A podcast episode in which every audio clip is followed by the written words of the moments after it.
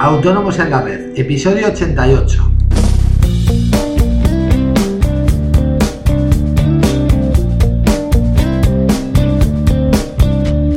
Muy buenos días a todos y bienvenidos un día más, un miércoles más, hoy 20 de enero de 2016, Autónomos en la Red, el podcast en el que hablamos de todos aquellos temas que nos interesan a los autónomos, eh, ya sean fiscales como de IVA y RPF, ya sean de financiación, de seguros sociales, laboral, etcétera.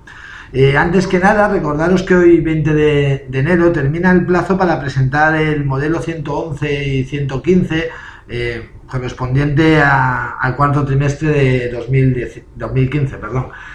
Lo recuerdo para que no se expase. Bien, y bueno, en el episodio de hoy vamos a continuar hablando de la conveniencia ¿no? de darse de alta como autónomo. Ayer ya vimos la parte de Hacienda, hoy vamos a ver la parte de, la seguridad social. Eh, pero antes, como siempre, recordaros que en asesoríafiscalautónomos.es os ofrecemos todos los servicios de contabilidad e impuestos que necesitáis para gestionar mejor vuestros negocios y, a la vez optimizar vuestra factura fiscal. Eh, todo ello de una manera muy sencilla y a unos precios realmente competitivos. Toda la información la tenéis en nuestra web, os repito, asesoríafiscalautónomos.es. Cualquier duda que tengáis, ya sea sobre nuestros servicios, dudas fiscales, sugerencias para nuestros podcasts, etcétera, eh, podéis enviármelas a través del formulario de dicha página y os las responderé de manera personal vía email o, o por qué no, con, un podcast sobre el tema, si consideramos que es interesante. Eh, bien, una vez ya a esto, vamos al tema.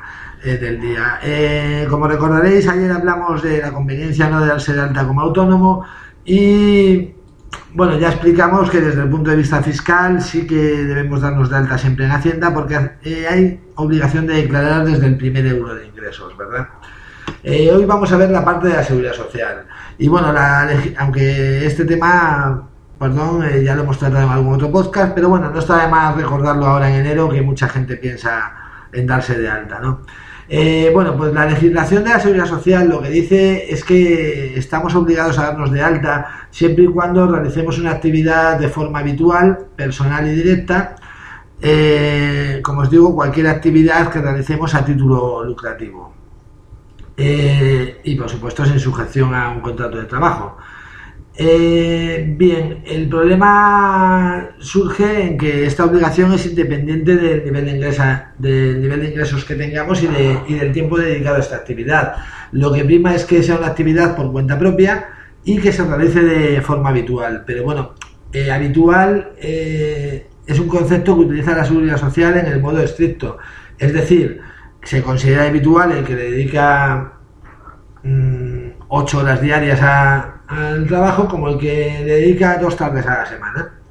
¿Vale? Eh, el hecho, por poner ejemplo, de cualquier negocio, una tienda una tienda normal, tradicional, a pie de calle, el simplemente hecho de abrirla ya, ya supone realizar una actividad, una actividad habitual, e incluso pues una tienda online sería similar, ¿vale? Porque tenemos un mantenimiento de esa web, etcétera.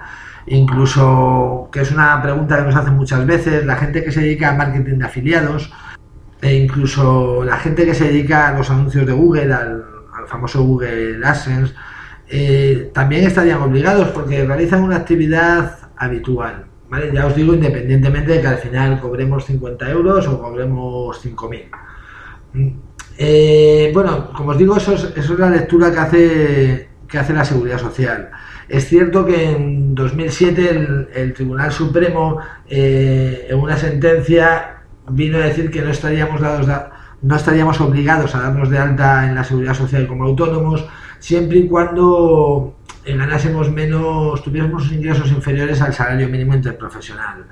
Eh, pero bueno, lo que hay que tener claro es que esto es una sentencia que, bueno, sienta jurisprudencia, pero no es una normativa.